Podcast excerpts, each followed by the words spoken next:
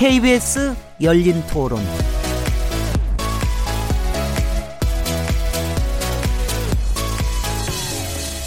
안녕하세요.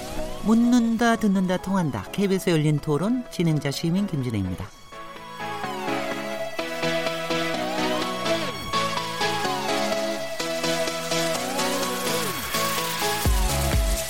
2019년 새해 첫날입니다. 청취자 여러분들께서는 새해 첫날 어떻게 보내셨습니까? 요즘 주변을 보면 경제가 어려워서 연말 연초 분위기가 안 난다고 얘기하시는 분들이 많은데요. 2019년 새해 경제는 어떤 모습이 될까요? 정부는 우리 경제가 거시적인 측면에선 견고한 흐름을 보이고 있지만 일자리 등 민생 지표가 어렵다고 진단한 바 있는데요. 새해에는 국민이 체감할 수 있는 경제 성과가 나타날 수 있을까, 있을지요. 오늘 KBS 열린 토론에서 신년 기획으로 2019년 경제를 전망하고 정부의 새해 경제 정책 방향을 평가하는 시간을 마련했는데요. 새해 경제 안녕하십니까? 라는 주제로 토론해 보겠습니다. 2019년 1월 1일 KBS 열린 토론 지금 시작합니다.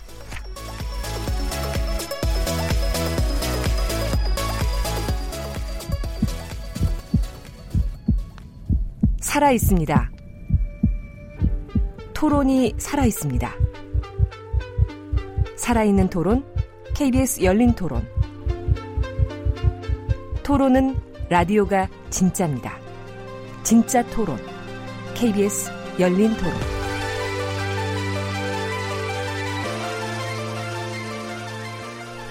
네, KBS 열린 토론에선 신년 기획 토론으로 새해 경제를 전망해 보는 시간을 마련했는데요. 새해 경제 안녕하십니까? 제목 마음에 드시는지 모르겠습니다.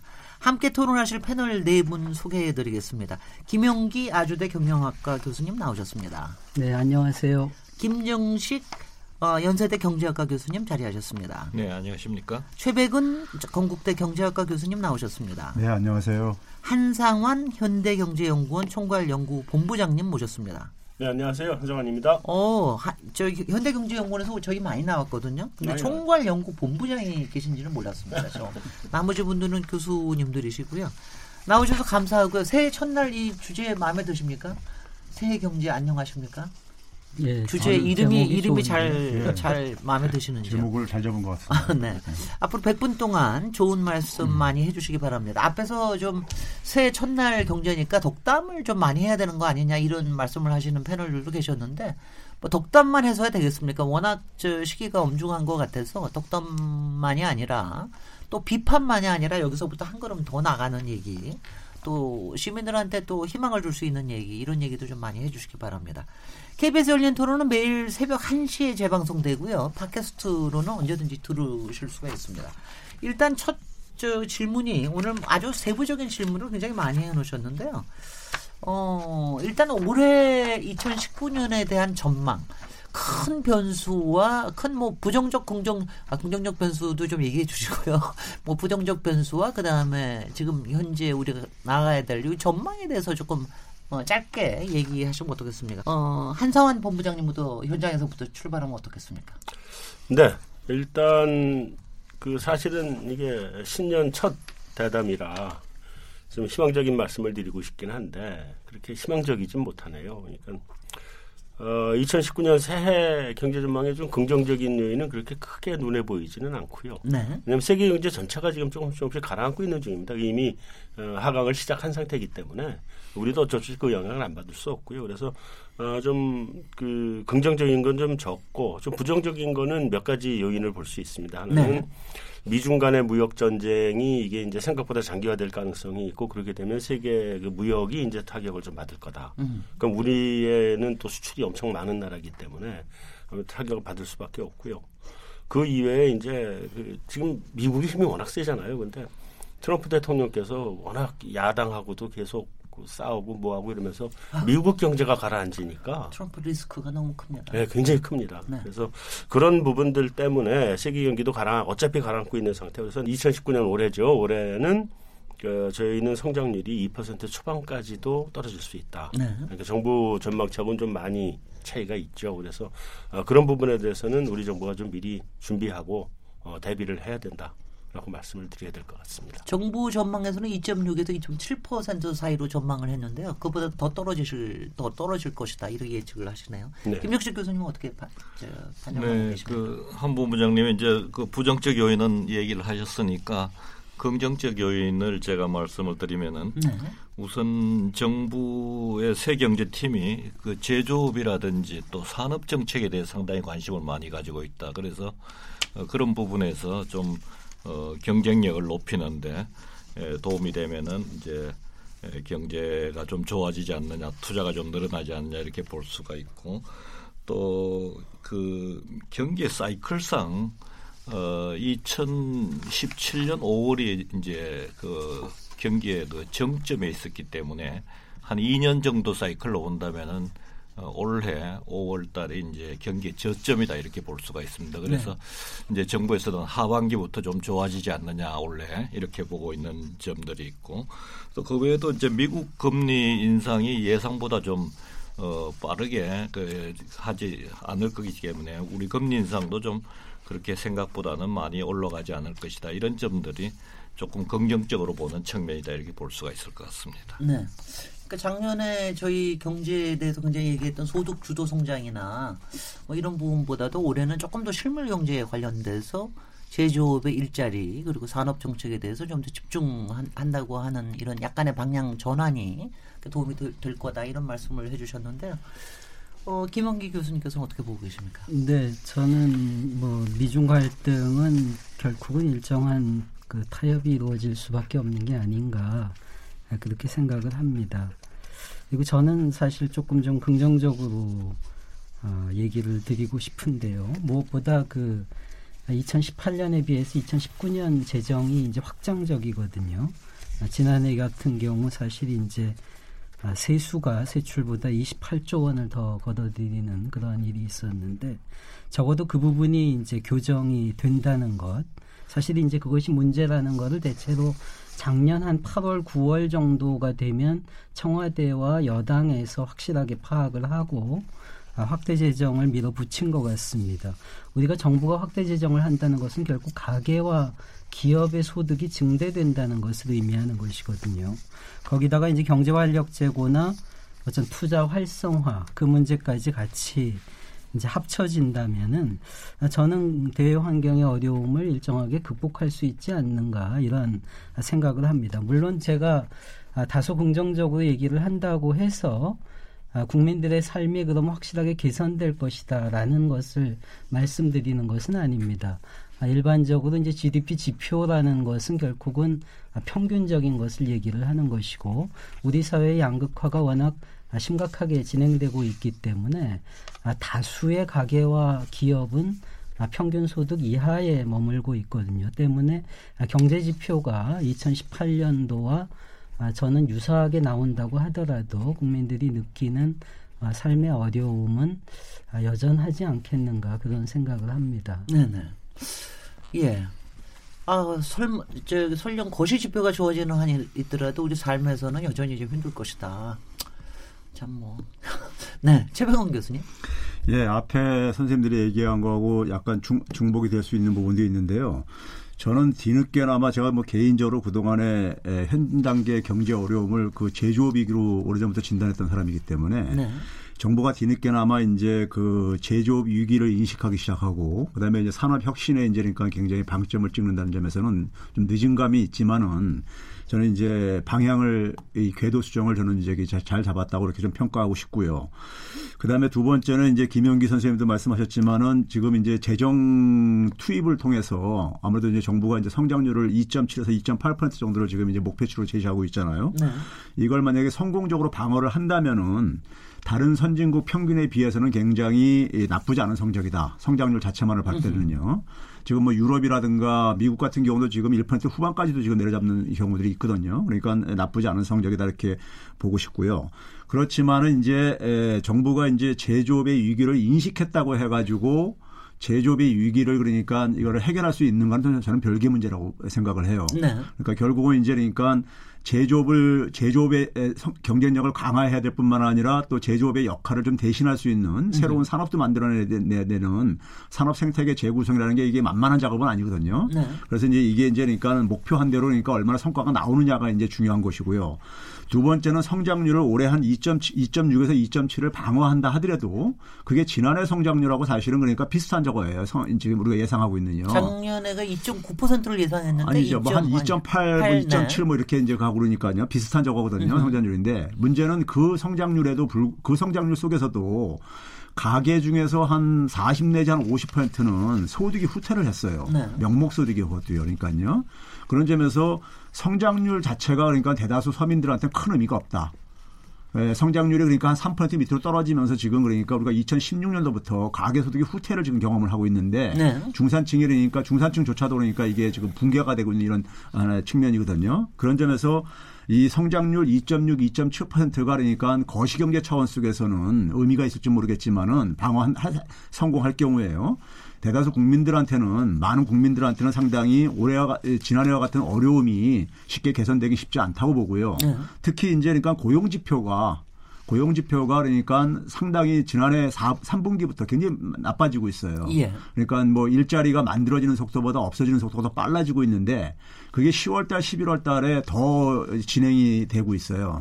그런 점에서 어, 결국은 성장률이 저는 어, 중요한 게 아니라 얼마나 이제 그러니까 그 소득의 후퇴를 경험하는 서민층들이 삶을 삶이 얼마나 좀 이제 이게 개선시킬 수 있느냐 이 부분에 정부의 정책이 집중돼야지만이 저는 어 국민들의 민생이 말 그대로 그러니까 민생이 좀 이제니까 우리가 개선되는 느낌을 느낄 것이다 이렇게 좀 평가하고 싶습니다. 네, 네.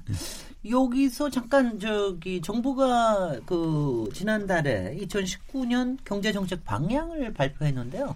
정부가 생각하고 있는 문제 인식과 그리고 제, 제시하고 있는 방향에 대해서 조금은 일단은 조금 정리해서 듣고서 그다음 토론을 이용하는 게 좋을 것 같습니다. 김영기 교수님께서 좀 설명해 주시면 어떨까요? 네, 지난해 그 12월 17일에 그 청와대에서 대통령 주재 확대 경제 관계 장관 회의에서 그 2019년 경제정책 방향이 발표가 되었습니다. 그 내용이 아, 민간 기업의 투자를 적극 지원하고 대규모 공공 프로젝트 그리고 지역 밀착형 SOC 사업을 추진하고 그리고 주력 산업의 경쟁력 제고 노력에 나서겠다. 이러한 내용이 이제 굉장히 아, 주요한 내용입니다. 이것을 우리가 지난해 경제정책 방향과 비교를 해보면 아, 특징이 분명하게 나타난다고 생각을 하는데요. 잘 네. 아시다시피 2018년에는 우리가 일자리 소득 주도 성장, 혁신 성장, 공정 경제라는 이러한 세 가지의 어떤 새로운 경제 패러다임의 전환의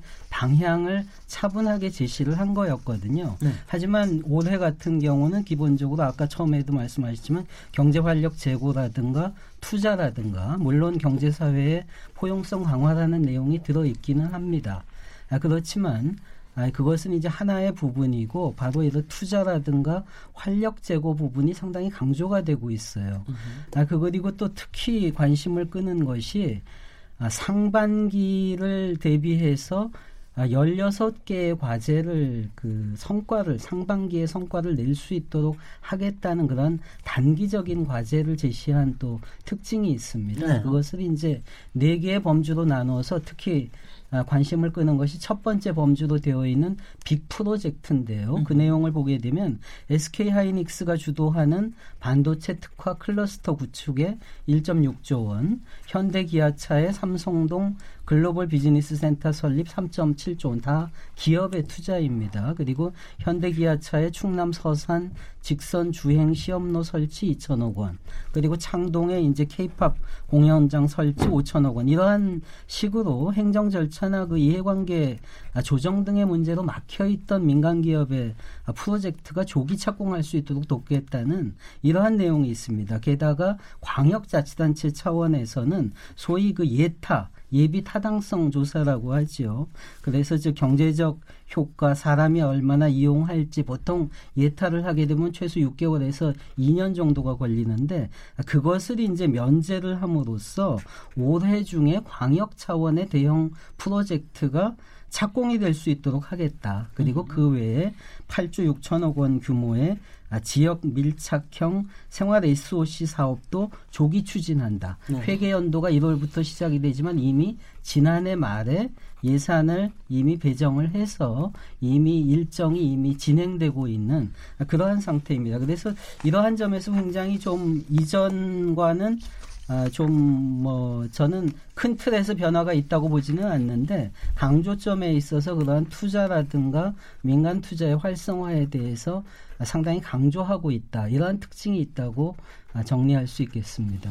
글쎄 문재인 정부의 경제 정책이 항상 양쪽에서 다 공격을 받고는 하는데요. 한쪽에서는 뭐 충분히 개혁적이지 않다. 가령 예컨대 소득 주도 성장, 공정 경제, 그다음에 혁신 성장 이 세 가지도 어 사실 좀 이렇게 이렇게 저 서, 로 어긋나는 경우도 굉장히 많다. 뭐 이런 얘기가 있는가 하면 한쪽에서는 또 너무 시장 경제에 대해서 좀 둔감하다. 뭐 이런 얘기도 있고 그러는데 지금 말씀하신 김한규 교수님께서 정리해 주신 이 부분에 대해서 혹시 저 뭐 비판하실 그럴 내용이 혹시 있으십니까? 한성환 본부장님. 뭐 한성환 본부장님 쪽에서는 시장 친화적이라고 또 좋아하실 수도 있을 것 같기도 한데 어떻게 보십니까? 뭐 두 가지 광학적 관점이 다 있죠. 일단 네. 시장 친화적인 점에 대해서는 굉장히 높게 평가를 합니다. 좀 뒤늦게나마도 어, 결국은 뭐 일자리라고 하는 거는 투자에서 나오는 거고요. 그리고 그 중에 국가 경제를 위해서 가장 좋은 일자리는 민간에서 나오는 일자리가 제일 좋은 일자리인 거니까 그런 관점에서 보면 정부가 뒤늦게나마라도 이런 그 민간 기업의 투자를 지원하거나 뭐 이런 것들에 뭐 돈을 집어넣고 그다음에 주력 산업의 경쟁력도 제고하겠다. 굉장히 좋은 일이죠. 그리고 이제 공공 SOC 그동안 철저하게 뭐 대규모 뭐 시멘트 경제는 안 한다 이런 얘기를 하다가 지금 이제 그쪽이라도 집어넣어서 내년 경기 하강하는 측면을 좀 막겠다 하는 거에 대해서는 아주 긍정적으로 높게 평가를 합니다. 다만 이제 두 번째 제가 또 하나를 말씀드리고 싶은 거는 자 이제 지금 이렇게 가버리면 정, 정부가 당초에 이번 문재인 정부가 당초에 세- 선거 때 그래서 내세웠던 그 당초의 소득주도 성장이나 혁신 성장, 음. 뭐 공정 경제 그게 원래 내세웠던 거 아닌가요? 네네. 근데 그게 갑자기 없어져 버렸어요. 음. 그거는 저는 뭐 그 소득주도 성장이나 이런 것들이 우리 경제에 아, 긍정적인 효과가 더 컸는지 부정적인 효과가 더 컸는지에 대한 평가는 아직은 이르다고 봅니다. 시간 더 걸리죠. 네, 훨씬 있어야죠. 근데 그 취지는 일정 부분 저도 공감을 하던 부분이거든요. 네. 이- 이런 부분이죠. 그러니까 그동안 어, 한 40여 년간 전 세계가 그, 그 신자유주의로 흘러오다 보니까 네. 경제 성장은 계속했고 했으나 양극화는 심해진 거거든요. 그럼 양극화의 문제를 어떻게 해결할 것이냐에 대한 본질적인 이 질문을 던지지 않고는 요- 특히 요즘 같이 이렇게 된 세상에서는 그 부분에 대한 해결책을 내놓지 않고는 이 우리 정부나 대한민국이 지속 가능하게 갈 수 있느냐에 대해서는 의문을 가지는 거고 말이죠. 그 부분에 대해서 문제를 해결하겠다라고 나섰는 건데 음. 문제 해결은 갑자기 올라 사라져 버리고 음. 결국은 또 다시 양극화의 길로 가자는 정책을 갖고 온 거거든요. 굉장히 중요한 일입니다. 사실은 이 민간 기업 투자 지원도 해야 되고 주력산업 경쟁력 해야 되고 저는 그걸 하는 것에 대해서 잘못했다고 얘기하는 게 아니고 굉장히 중요한 일입니다만 그러면 당초에 취- 얘기했던 취지는 어디로 가버린 거냐는 네네. 비판은 안 할 수가 없다는 거죠. 네, 최범 교수님 받아주시죠. 최범 예. 교수님이 사실은 지난 2주일 전인가요? 네. 청와대 정책기획위원회에서 하는 무슨 정책 토- 토론회 가가지고 굉장히 세게 비판하셨다고 막 뉴스화되고 그랬는데 맞습니까? 예, 제가 뭐 정신 안 차리면은 네. 상당히 그 국민과 역사 앞에 죄인이 될 수 있다 이런 비슷한 얘기를 했죠. 좀 세게 세네요. 그거는 경제에서 굉장히 중요하다. 그렇죠. 지금 바로, 바로 말씀하시는 게. 지금이 그동안 했던 정말 40년 동안의 패러다임에서 뭔가 좀 예. 바뀌어야 되는데 잘 못하고 있다 그런 뜻입니까? 그렇죠. 네. 제가 이제 앞에서 이제 에, 지적을 했듯이 우리 이제 산업 혁신이 대통령님께서도 계속 이제 그 부분을 이제 이렇게 얘기를 하고 있듯이 산업 혁신이 굉장히 지금 중요한 상황입니다. 저는 이제 거기에서 상당히 주- 많은 문제가 거기서 비롯되고 있다고 보고 있기 때문에요. 그런데 에, 지난달 그러니까 14일 날 그 홍남기 팀이 네. 경제정책 방향을 이제 올해 경제정책 방향을 이렇게 발표했는데 제가 뭐 신문 칼럼들에다가 쓰고 그랬지만은 상당히 실망했어요 저는요. 왜 그러냐면 그걸 통해서 결국은 이 혁신 성장의 에, 이 성과를 전망할 수 있기 때문에 이제 제가 이제 실망했다고 표현하는 건데요. 제가 뭐 그런 표현을 썼습니다. 한 99%는 박근혜 정부 때하고 대동소이하다. 경제 정책의 내용이요. 뭐 예를 들면 이런 겁니다. 어, 홍남기 부총리가 내정자로 11월 8일인가 아마 저기 내정됐을 거예요.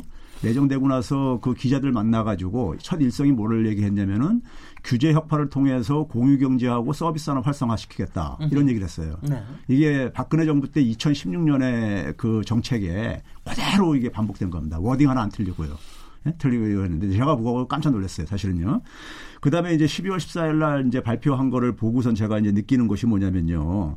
결국은 이제 기업 투자, 기업 활력 제고하겠다 이렇게 기업 투자 활력을 기업 활력을 제고하겠다 이렇게 이제 얘기를 하고 있는데 그 내용을 보게 되면요. 뭐 예를 들면 우리한테 우리가 굉장히 익숙한 내용들이 굉장히 많습니다. 뭐 소비 관광 활성화 아마 이거 기억들 나실 거예요. 박근혜 정부 때 보게 되면은 예. 소비 관광 활성화시키겠다. 그때 뭐라고 했냐면 시중에서는 누가 소비 안 하고 싶냐, 누가 관광 안 하고 싶냐, 네. 뭐 이런 얘기로 이제 그러니까 맞받아치고 그랬었었죠. 그다음에 이제 뭐냐면 재정 조기 집행 이것도 굉장히 익숙한 저겁니다. 경기 둔화될 때마다 그러니까 땡겨가지고 상반기에 조기 집행하는 이런 방식이요. 네, 한 70%를 상반기에 예, 뭐 이런 이제. 방식이 그하고 그다음에 이제 이번에 저는 이제 상당히 깜짝 놀랐던 것이 뭐냐면은 이제 공공시설에 대해서 민간 자본들을 이제 민자 사업을 유치하기 위해서 공공시설을 이제 그러니까는 대폭 이제 그러니까 대규모로 다, 다 모든 부분을 다 이제 개방하겠다. 뭐 이런 식의 얘기를 했어요. 근데 우리가 기억을 할 텐데 이명박 정부 때요. 네. 철도 민영화하면서 상당히 시끄러웠어요. 네. 예? 그래 왜 시끄럽죠? 그거를 박근혜 정부에서 더 확대를 해가지고 도로와 철도 분야와 관련해가지고 53개 분야에 그 이제 에, 소위 민간 자본 유치를 이렇게 그 어, 이렇게 결정을 하고 그게 현재 법으로 이렇게 돼 있습니다. 근데 이거를 지금 법을 개정을 해가지고 전 분야에 다 이제 확산시키겠다는 거예요. 네. 그래서 제가 이걸 이제 문재인표 공공시설 민영화라고 이렇게 제가 얘기를 이제 표현하고 그러는데 근데 사실 이 공공시설을 민영화할 때 대개 여기 참여하는 이제 민간 자본들 보게 되면요. 재무적 투자자들이에요. 네. 재무적 투자자들은 기본적으로 수익이 보장돼야지만 참여합니다. 물론이죠. 정부가 그러니까 보장을 해주든지 아니면은 그러니까는 이용료를 그러니까는 마음대로 그러니까 인상을 하는 것을 허용을 해주든지 네. 그러면 결국은 고스란히 국민들 부담입니다. 그러니까 단기적으로는 그러니까 민간 자본에 그러니까는 더 지출이 증가해가지고 성장률 수치에는 좀 이제 긍정적으로 작용할지 모르지만은 국민들 부담으로 다 돌아온다 이거죠. 거기다가 에, 이 대규모 이제 공공 광역 이제 공공 프로젝트 진행 같은 경우 아까 김영규 선생님 소개했듯이 예비 타당성 조사 면제가 있어요. 근데 예비 타당성이라는 것이 우리가 왜 도입한 제도냐면요. 우리가 아, 어떤 그 이 재정 공- 공공 사업을 했을 때 그것이 처음에 예상한 거하고 다른 효과가 나타났을 때 많은 이제 그러니까 재정 자원의 이제 낭비를 방지하고자 우리가 그걸 도, 도입한 제도란 말이에요. 맞습니다. 근데 그걸 면제하게 되면은 아니 예, 근데 저는 그거 들으면서 예타 면제를 이렇게 마음대로 할 수 있는 겁니까 정부에서? 아 그러니까 난 법에 그- 정해져 있잖아요. 그러니까 난 그 이제 그것도 이제 그러니까 이 민간 자본 유치도 법을 개정하겠다는 거예요. 어. 네, 법을 개정한다 할 때 제가 볼땐 자유한국당은 동의해 줄 것 같아요. 제가 볼 때는요. 그 네. 철학이 맞으니까는. 근데 문제는 뭐냐면 그것이 훗날에 국민들 부담으로 이제 다 돌아올 가능성이 크다 이거예요. 그래서 제가 이거를 그래서 좀 심하게 표현한 게 갈증이 난다고 해서 양잿물 마시는 격이다. 아, 저 이런 표현을 했던 이유가 그래서 얘기를 예, 하셨군요. 그래서 그거 한 것이거든요. 그랬을 때 이게 결국은 그러니까 지금 당장 그러니까 지금 이제 우리가 지난해 보게 되면은 성장률을 지금 떨어뜨리는 가장 핵심적인 요인이 기업 투자의 감소예요. 그러니까 기업 투자를 그러니까 지금 이거를 감소를 막고 막, 막을 뿐만 아니라 이걸 플러스로 전환시키기 위해서 지금 이렇게 하고 있다는 건데 그 마음은 이해하지만은 방식이 저는 잘못됐다 이거예요. 알겠습니다. 예, 네. 그런 점에서 이제 그러니까 저는 이 정책을 통해 가지고 혁신 성장이 새로운 것이 기대될까? 박근혜 정부 때 새로운 게 안 나왔는데 이렇게 해가지고 뭐가 새로운 게 나올 수 있겠는가? 네. 저는 이게 이제 의심스러운 거죠. 최백운 교수님 흥분하시니까 저도 가- 갑자기 갑, 가- 같이 조금 흥분하게 되는데 아, 왜냐하면 그 예타 면제한다는 거에 대해서 저도 굉장히 좀 바람직하지 않게 보여서 왜냐하면 그 이명박 정부 때 4대 강사업 했을 때 그렇죠. 그때 그 예타 면제했거든요. 그렇죠. 예. 그때 그것도 시행령 바꿔가지고 예. 뭐 이렇게 해가지고서 조그만 거 바꿔가지고 예타 면제해가지고 그 22조 그렇게 써버린 거거든요. 그러니까 예타라고 하는 게 이제 국가적인 제도인데 이런 부분들에 대해서 굉장히 신중해야 되는데 이런 부분들은 저도 동의합니다. 양잿물인지 아닌지는 저도 잘 모르겠습니다. 그거는. 근데 조금 심하게 얘기하긴 하셨군요. 그러니까. 아, 그래 국민이 쏙, 귀에 쏙 들어오니까. 네, 김병식 교수님께서는 어떻게 보고 계세요? 네, 우선 뭐 새 경제 정책 방향은 조금 변화는 있는 것 같습니다. 네, 네, 네.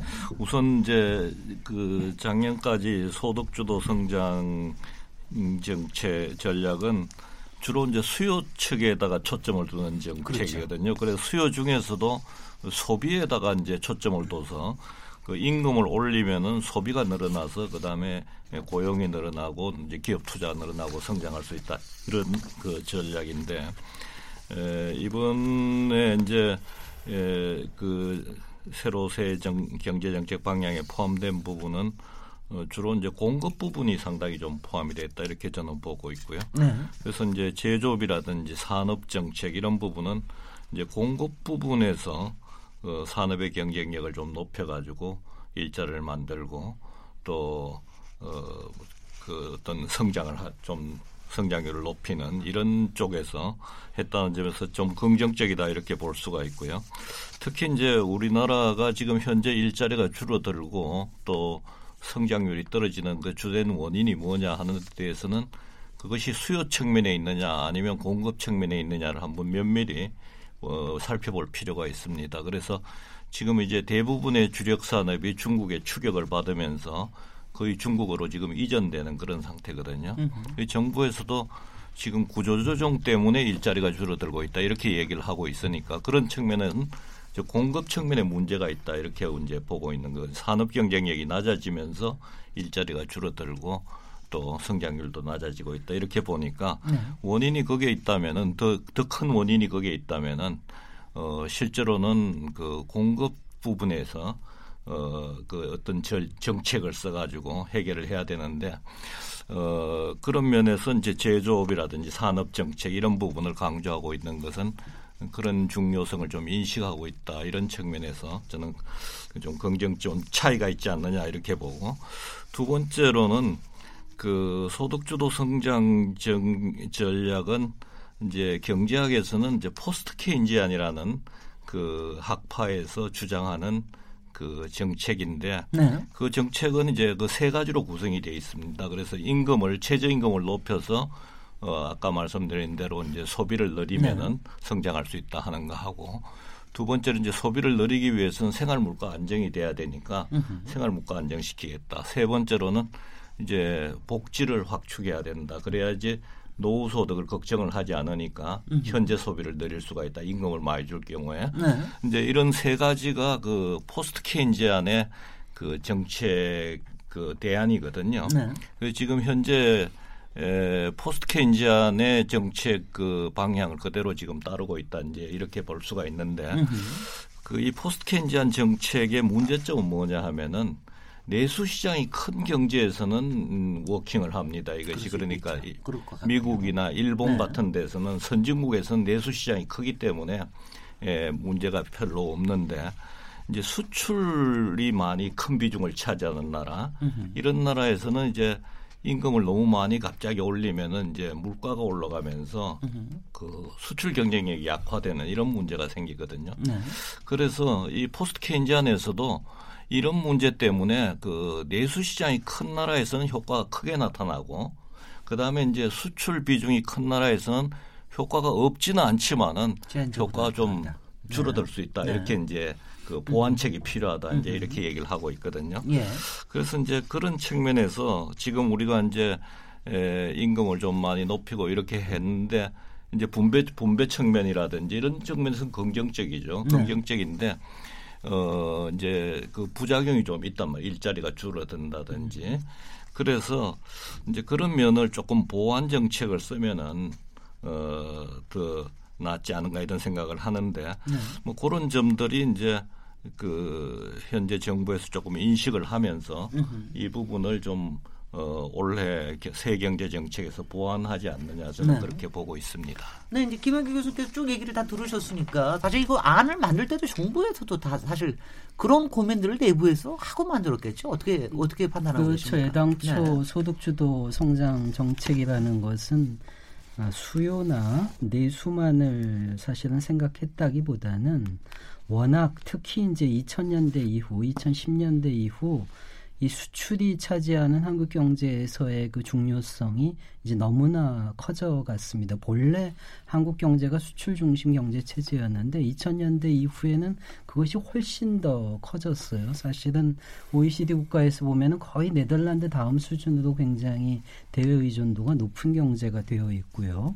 아, 내수 부분이 계속적으로 축소돼 왔던 아, 경제입니다. 그렇기 네. 때문에 기존의 수출 중심으로 해 나가는 경제 체제를 유지를 하되 아, 내수 부분과 소비 부분을 임금 소득을 향상시켜서 소비 부분을 확대시킴으로써 상호 두 바퀴로 상호 내수와 외수라는 두 가지를 같이 가고자 하는 것이 기본적으로 새 정부의 정책이었다라고 생각을 합니다. 네. 지난해 같은 경우는 사실 그 중에서도 특히 국내 수요, 최저임금 이 부분만이 너무 강조가 되었던 것이지요. 그래서 저는 올해 같은 경우는 사실 수요 확대뿐만이 아니라 특히 공급 부분의 확대 정책에 대해서 사실 각별하게 강, 방점을 찍은 것입니다. 음흠. 저는 그러한 점에서 사실 아, 균형을 맞춘 정책이 아닌가 이렇게 아, 생각을 하고요. 작년과 달리 보여지는 것은 저는 강조점에 있어서의 차이라고 생각을 합니다. 원래 소득주도 성장을 얘기를 한다고 하더라도 공급이라든가 수출 부분을 도외시하고자 했던 것은 아니었거든요. 그 부분을 올해 같은 경우는 또 강조를 하다 보니까 마치 작년에 소득주도 성장이 폐기가 되고 올해는 완전히 공급주도나 이렇게 된 것으로 보여지는 측면이 있다면 그것은 이제 사실은 아니고요. 기본적으로 양바퀴에 균형을 잡아가고자 하는 그러한 정책이다. 그러한 정책 방향이 올해 현재 나타나고 있다. 이렇게 생각을 합니다. 뭐 조금 더 토론하시죠. 최백은 교수님 뭐 지금 뭐 이제 바퀴도 좌우가 같이 쌍바퀴를 굴러가야지 잘 굴러간다. 예. 뭐 이렇게 말씀하시니까 또 그거 그것도 또 그럴싸하게 들립니다만은. 제가 대학원에서 네네. 이 포스트. 케인즈 학파를 강의를 해요. 예. 강의를 하고. 그래서 대학원생들한테 지금 정부 정책도 제가 한번 이렇게 평가해 보라고 네. 과제도 내고 그러는데 배운 대로 이론의 이론에 기초해서요. 그러는데 소득주도 성장이 저는 그 취지 자체가 저는 잘못된 건 아니라고 봐요. 그러니까 예를 들어서 어, 어, 뭐 정부의 여러 가지 이제 생각의 차이들은 있을 수 있겠지만은 이게 사실은 그 이 원조가 원조가 스웨덴식 모델이라든가 아니면은 그러니까 어, 이 역사적인 원조는 뉴딜 때 그러니까 루즈벨트 대통령의 정책 같은 게 사실은 여기 가까운 거예요. 가까운 건데 자 이제 문제는 뭐냐면요. 그이 이론하고 현실을 제가 이렇게 결합해서 설명할 때 우리 경제는 저는 경제에도 적폐가 있다고 표현하는 사람입니다. 다른 뭐 사회 분야뿐만 아니라 경제에도 뭐 사회라든가 정치에만 있겠어요. 다 제일 깊은 적, 적폐가 거기에 예. 있겠죠. 그래서 제가 이제 경제. 그걸 한마디로 표현할 때 뭐냐면 우리 경제의 적폐가 뭐냐면은 대규모 장시간 저임금 근로자의 존재를 하고 있고 그렇죠. 그 조- 그런 장시간 저임금 근로자에 의존을 하는 저부가 가치 사업장, 음흠. 영세한 사업장들이요. 이게 이제 굉장히 많이 존재하고 있는 겁니다. 그러니까 그동안에 장시간 근로가 허용이 됐고 그다음에 최저임금도 굉장히 낮게 유지함으로써 이게 이제 연명을 시킨 거죠. 그러다 보니까 최저임금을 그러니까 예를 들어서 이게 급격하게 인상을 할 때 그 저부가 가치 사업자만 타격을 받을 수밖에 없는 거예요. 네네. 상식입니다, 그거는요. 경제학을 몰라도요. 그러면 이제 그 부분을 우리가 아, 이 갈등을 최소화시키고 타격을 최소화시키는 방법이라는 것은 저는 두 가지뿐이 없다고 봐요. 하나는 뭐냐면은 저부가 가치 사업장과 거기에 소속되어 있는 근로자들이 고부가 가치로 이동시키는 거, 재배치하는 거죠. 그게 네. 바로 이제 산업혁신과 산업 어, 구조 조정 같은 것들입니다. 스웨덴 같은 경우라든가 미국 같은 경우는 그거를 어느 정도 이제 그러니까 성공 성과를 거뒀던 거예요. 예. 이제 그 운이 좋았던 게 스웨덴과 미국이 그랬던 때는 중화학공업의 어떤 혁명이 한참 진행될 때였어요. 아, 그리고 그때는 1930 전체적으로. 이 뭐 수준이 그러니까요. 굉장히 그러니까 경제 이 성장률이 엄청날 때 아닙니까? 2차 산업혁명으로 네. 중화학공업이 완전히 그러니까 현실적으로 이제 꼽히기 시작하는 이제 그런 무렵이었기 때문에 네. 굉장히 운이 좋았어요. 예, 예. 근데 지금 우리는 제조업을 일단은 내리고 음. 새로운 산업을 완전히 없는 산업을 만들어야 되는 이런 지금 상황이기 때문에 어려움이 더 있는 겁니다. 네. 어려움이 있는 건데 그러면은 그 산업 구조 조정이 그러니까 만약에 시간이 필요로 한 거라면은 그렇다고 해서 장시간 저임금 근로를 방치할 수는 없는 거잖아요. 그거 방치하고 우리가 그 그것에 대한 합의는 저는 광범위하게 형성됐다고 봐요. 그래서 근로시간 단축도 박근혜 정부 때 추진됐었던 것이고 그다음에 에, 저임금 근로자가 굉장히 OECD 평균에 비해서 굉장히 많다는 것도 우리가 객관적으로 다 알고 있는 사실이고요. 그러면은 그 부분을 우리가 급격한 최저임금 인상으로 인해 가지고 이에 충격을 주는 걸 최소화시키려면은 그 부분을 최소화시키 충격을 최소화시키면서 최소화시키면 그러니까 최저임금 인상 속도를 좀 조절을 해야 되는 거죠. 네. 그 대신에 그 최, 저임금 계층들을 지원해 주려면 정부가 소득 직접 분배를 해줘야 돼요.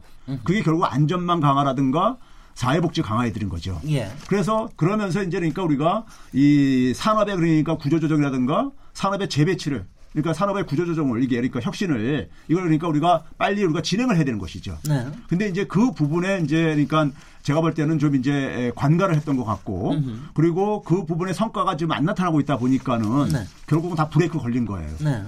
최저임금 인상 속도 어, 브레이크 걸려가지고 지금 봐보세요. 1만 원 어, 공약 달성 불가능해졌죠. 2020년까지요. 노동계에서 지금 뭐라고 하는 얘기가 뭐냐면 2022년까지라도 달성됐으면 좋겠는데 그것도 의구심을 갖고 있는 거예요. 예. 지금 분위기에서 볼 때는요.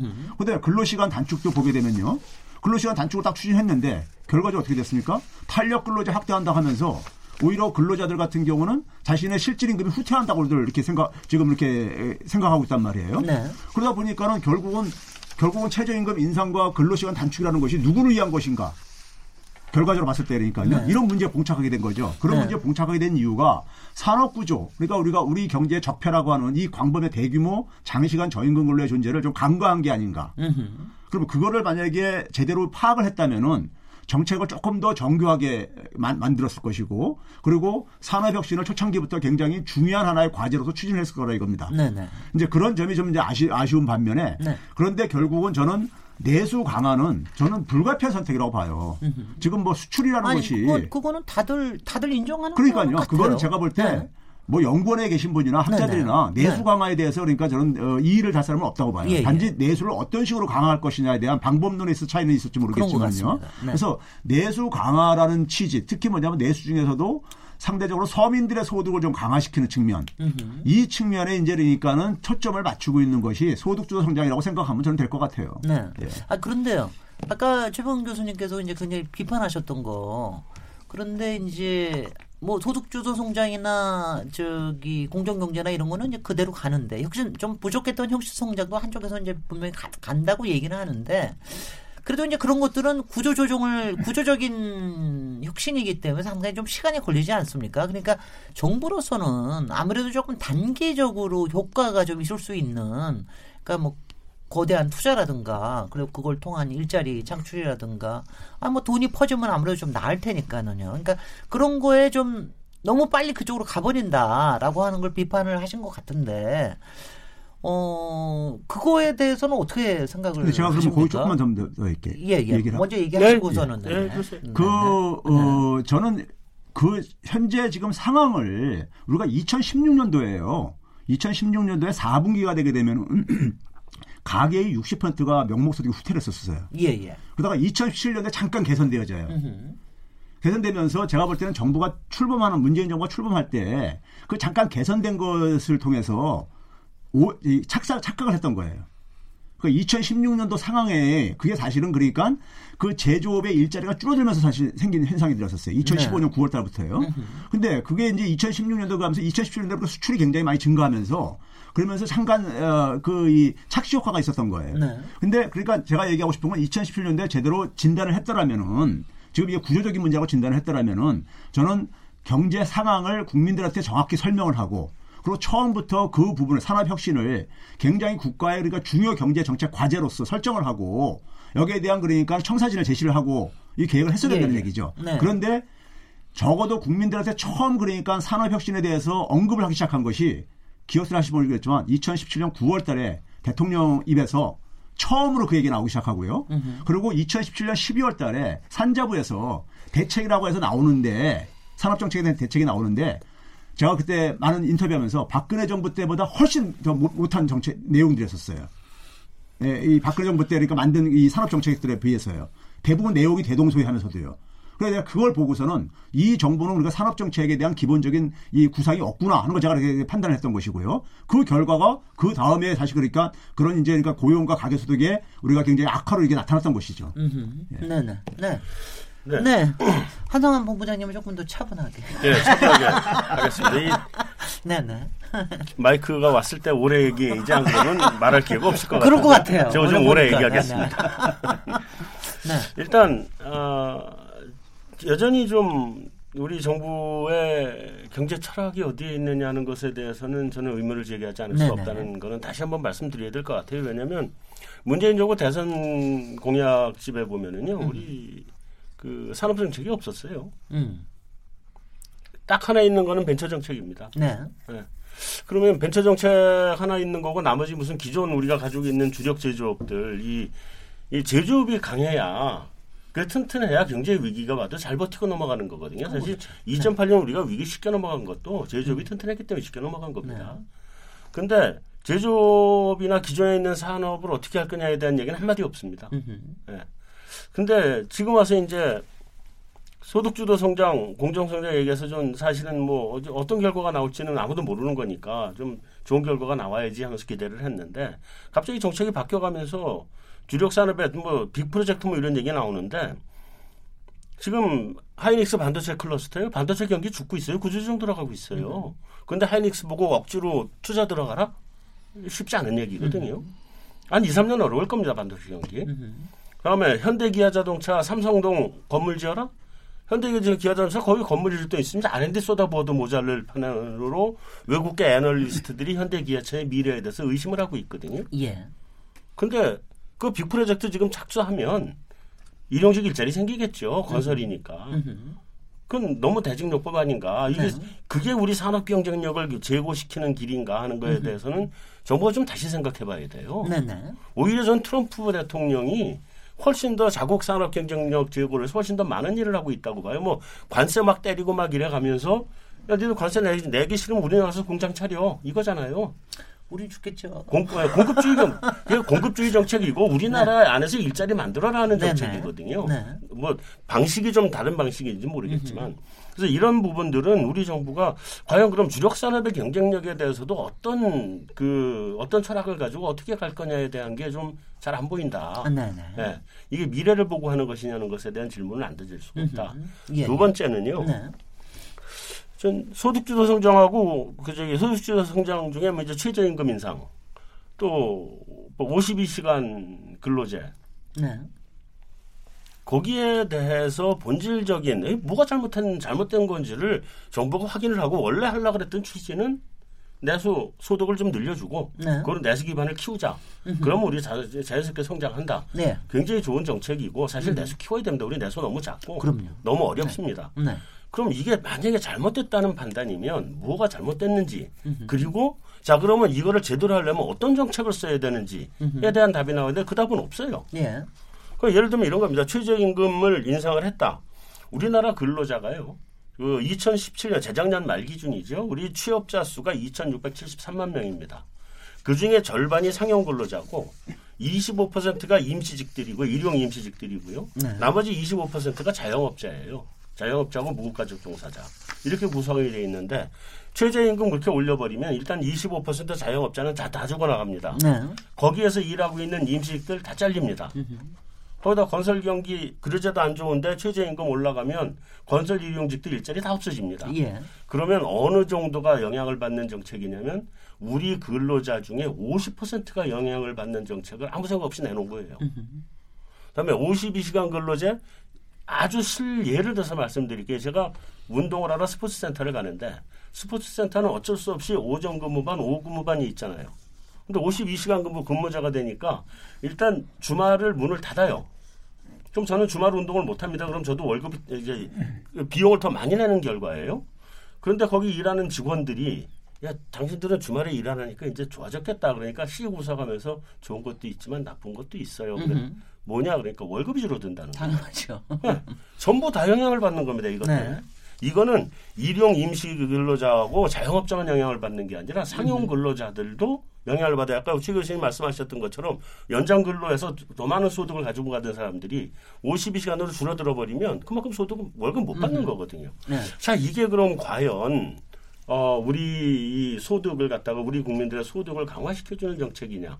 만약에 아니다라는 판단을 했, 아니다는 판단을 했기 때문에 지금 이제 투자 정책 쪽으로 바꿨을 텐데 그럼 원래 소득을 강화시켜주기 위한 정책은 어디 갔냐는 거죠. 그게 있어야 되는 건데. 네, 네, 알겠습니다. 그런 부분들이 좀 이해가 안 가는 부분들입니다. 네네. 김정식 교수님 얘기 듣고 일부 일단 마무리해야 될 것 같아요. 그, 네. 뭐 하여튼 작년에 이제 정부가 정책을 여러 가지를 썼는데, 에, 실제로 일자리만 많이 늘어났다면은 뭐 사실 정책이 성공했다 이제 이렇게 얘기를 할 수가 있는데, 일자리가 이제 매 월마다 한 20만 개, 30만 개 늘어나던 것이 이제 한 어, 10만 개 수준으로 이렇게 줄어드니까 네. 이제 그게 대해서 여러 가지 얘기가 나오지 않습니까? 그래서 그런 면에서 보면은 이제 우리나라 일자리 구조가 중소기업이 한 80% 이상을 만드는 그렇습니다. 그런 구조고 내수 시장인 그 서비스업에서 또 일자리를 한 7, 80% 이렇게 만드는 구조기 때문에 에, 정부의 입장에서 봐서는 이 중소기업에서 일자리가 만들어지면은 일자리 만들어진다 이렇게 생각을 하고 어, 중소기업에 이제 초점을 두고 여러 가지 정책을 써왔습니다. 그 동안에 공정 경쟁이라든지 네. 대기업 규제라든지 이런 정책을 써왔는데 그런데 이제 에, 실제로 그 어, 이런 부분 그 그리고 이제 공공 부분에 또 이제 일자리를 강조를 많이 했던 거죠 작년에. 네. 에, 근데 실제로 이제 일자리는 이제 기업이 만드는 거기 때문에 에, 기업 투자가 굉장히 중요하고 그래서 이제 올해는 이제 기업 투자를 좀 어, 촉진시키려고 그러고 있고 아까 제가 말씀드린 대로 이제 그 근본 원인이 사실은 어, 그런 수요 측면에도 있지만은 그 어떤 공급 측면에서 산업의 경쟁력이 지금 약하기 때문에 조선이나 철강 이런 부분들이 전부 다 지금 구조조정하면서 사람, 사람을 줄이고 있지 않습니까? 네. 그래서 이제 그런 부분에 그 경쟁력을 높이기 위해서는 그 산업 정책이 필요한데 근데 그건 시간이 걸린단 말이에요. 네. 그래서 뭐 그러면 이런 상황에서 어떻게 하면 일자리 늘릴 수 있느냐 하면은 그 두 가지입니다. 하나는 어 건설업이에요. 건설업. 그래서 어느 선진국도 내수 시장이 죽으면은 건설 경기를 부양시키는 것은 이거는 경기 정책에 있어서 그냥 기본입니다. 왜냐하면은 건설업은 연관 효과 굉장히 크고 그렇습니다. 다른 산업과 네. 또 단순 노무직을 쓰기 때문에 저소득층한테 기술 특별한 기술이 없는 사람한테도 일자리를 만들어 줄 수가 있단 말이죠. 네. 근데 이제 그 지금 작년에는 정부에서는 이 토건업에 대해서 약간 그 트라우마를 가지고 있어요. 알레르기적인 그런 어 그걸 가지고 있어서 아, 토건업은 안 된다 음. 이렇게 생각을 하고 있는데 사실 뭐 필요 없는 건설은 어, 사회 인프라는 만들 필요는 없지만은 어, 필요한 인프라가 또 많단 말이에요. 알겠습니다. 뭐 교통 시설이라든지 뭐 또 어린이집이라든지 뭐 이런 인프라가 굉장히 많은데 그런 부분에 그 투자를 늘리지 않았기 때문에 근데 이제 올해부터는 이제 투자를 좀 늘리려 그랬다 이거죠. 네네. 두 번째는 아까 제가 말씀드려도 확대 재정 정책입니다. 그래서 이게 확대 재정 정책을 오래 쓸 수는 없지만은 경기의 경착력을 막고 일자리를 만들기 위해서 확대 정책을 확대 재정 정책을 쓰는 건 불가피하다 저는 그런 생각을 하고 네. 뭐그 부분은 어 작년에도 그렇고 올해도 그렇고 정부가 확대 재정 정책을 쓰는 거는 저는 바람직하다 이런 생각입니다. 네. 지금 저기 김한기 교수님 손을 듣고 얘기를 하신다 그런데 우리 2부에서 시작을 하면서 일자리부터 출발을 해가지고 조금 더 깊이 들어가는 거로 좀 하고요. 1부는 여기서 좀 마무리하고 해도 괜찮겠습니까? 예, 일자리와 함께 뭐 소득 최저임금 예. 뭐다 여러 가지 좀 얘기를, 예, 얘기를 했었는데 같습니다. 관련된 2부에서 김한기 교수님께 제일 먼저 드리, 드리도록 길 그때 길게 하십시오. 길게. 열띤 토론이 요- 지고 있습니다. 잠시 쉬었다가 토론 이어가겠습니다. 지금 여러분께서는 KBS 열린 토론 시민 김진애와 함께하고 계십니다.